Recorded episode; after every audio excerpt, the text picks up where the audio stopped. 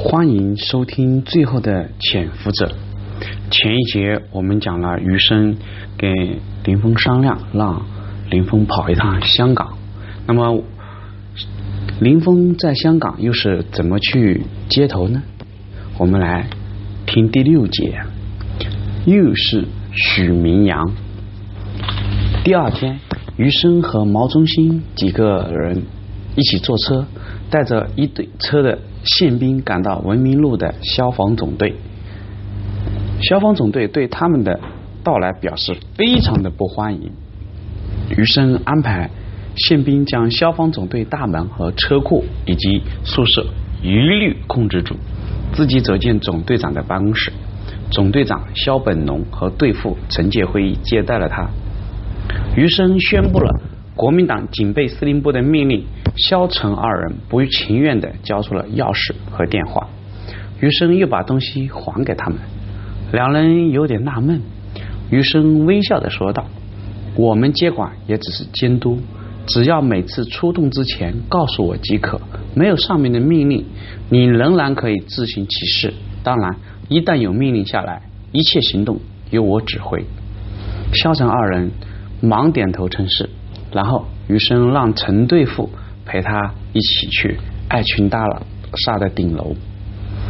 汽车行驶在广州的马路上，马路上没有想象中的混乱，广州的人民仍然按部就班地过着自己的生活。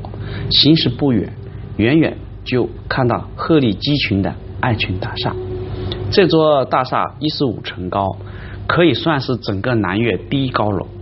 大厦采取了典型的骑楼设计，一楼两侧的长廊并不像其他骑楼里那样摆满了小摊儿，整个大楼的窗明几净，显示了它不凡的地位。余生和陈队副带着一个小特务坐电梯到了顶楼。阳光充足的顶楼上，4台巨大的警报器蹲在地面上，管理警报器的是一个小队，10几个人，带队的居然是一个女人。这女人看到陈队副带着人上来，一路小跑过来。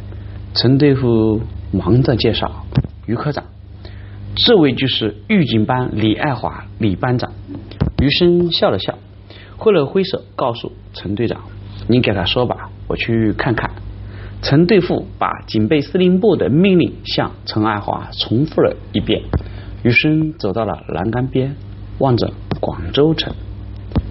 紧挨着爱群大厦不远的江上，那就是海珠桥。4个巨大的桥墩支撑了长长的桥面，桥上人来人往，非常繁忙。桥下零零星星飘着几叶山柏。之前海珠桥桥面能够开合的时候，江上是可以通过大型船只的。现在无法开河之后，大船只能绕道，沿着珠江在远望辽阔的江面上再也没有大桥。说海珠桥是广州人的一条腿，确实不过分。余生对爱群大厦顶楼这个地方很满意，就问李爱华，这里电话通消防队吗？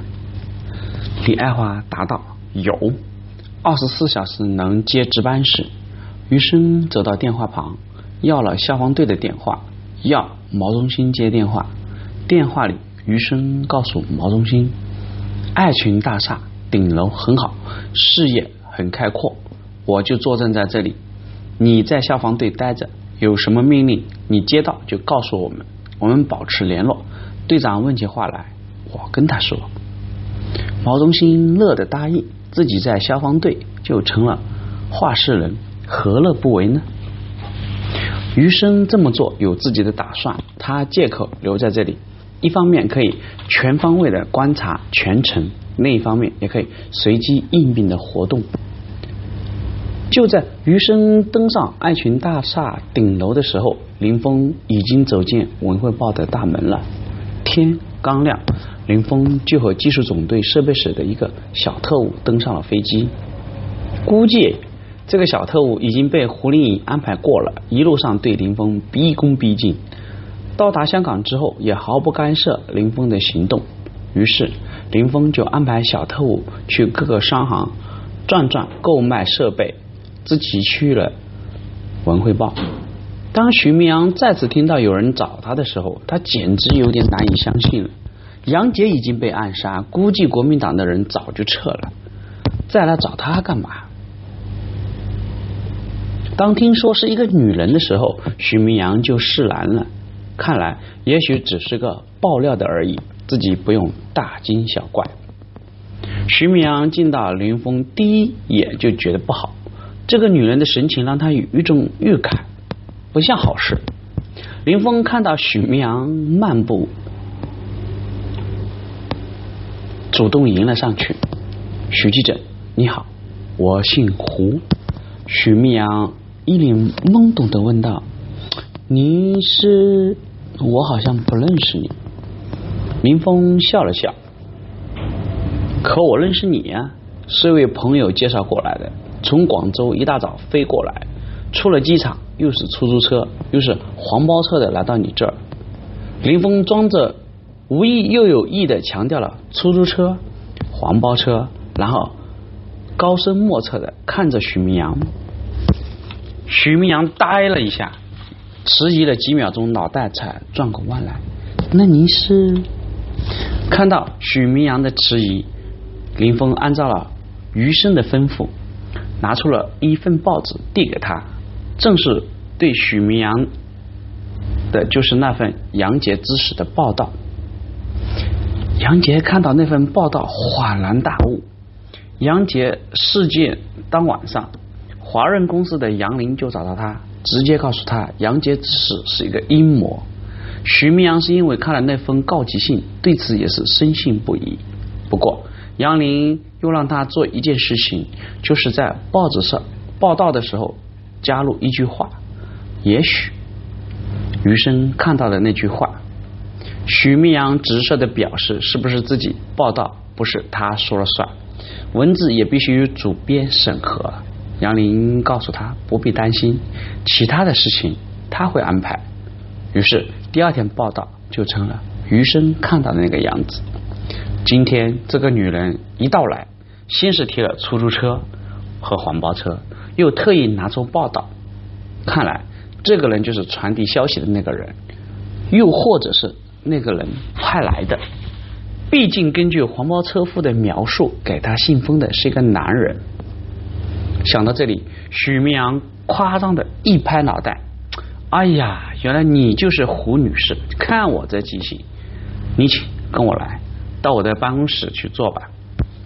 林峰跟着许明阳来到办公室，确认周围安全之后，徐明阳直截了当的问他，之前一直是你传递的信封吗？信封？什么信封？余生并没有告诉自己信封的事情。林峰虽然心里有疑问，但是没有表现出来，不置可否的回答。我今天就是要许记者给我介绍一单生意，我有货要卖。许明阳也是头有点懵，卖货？什么货啊？林峰悄悄的说声，炸药 TNT。 许明阳吓了一跳，不知道这话真假，这事的深度直觉告诉他这是很危险，不是他能解决的。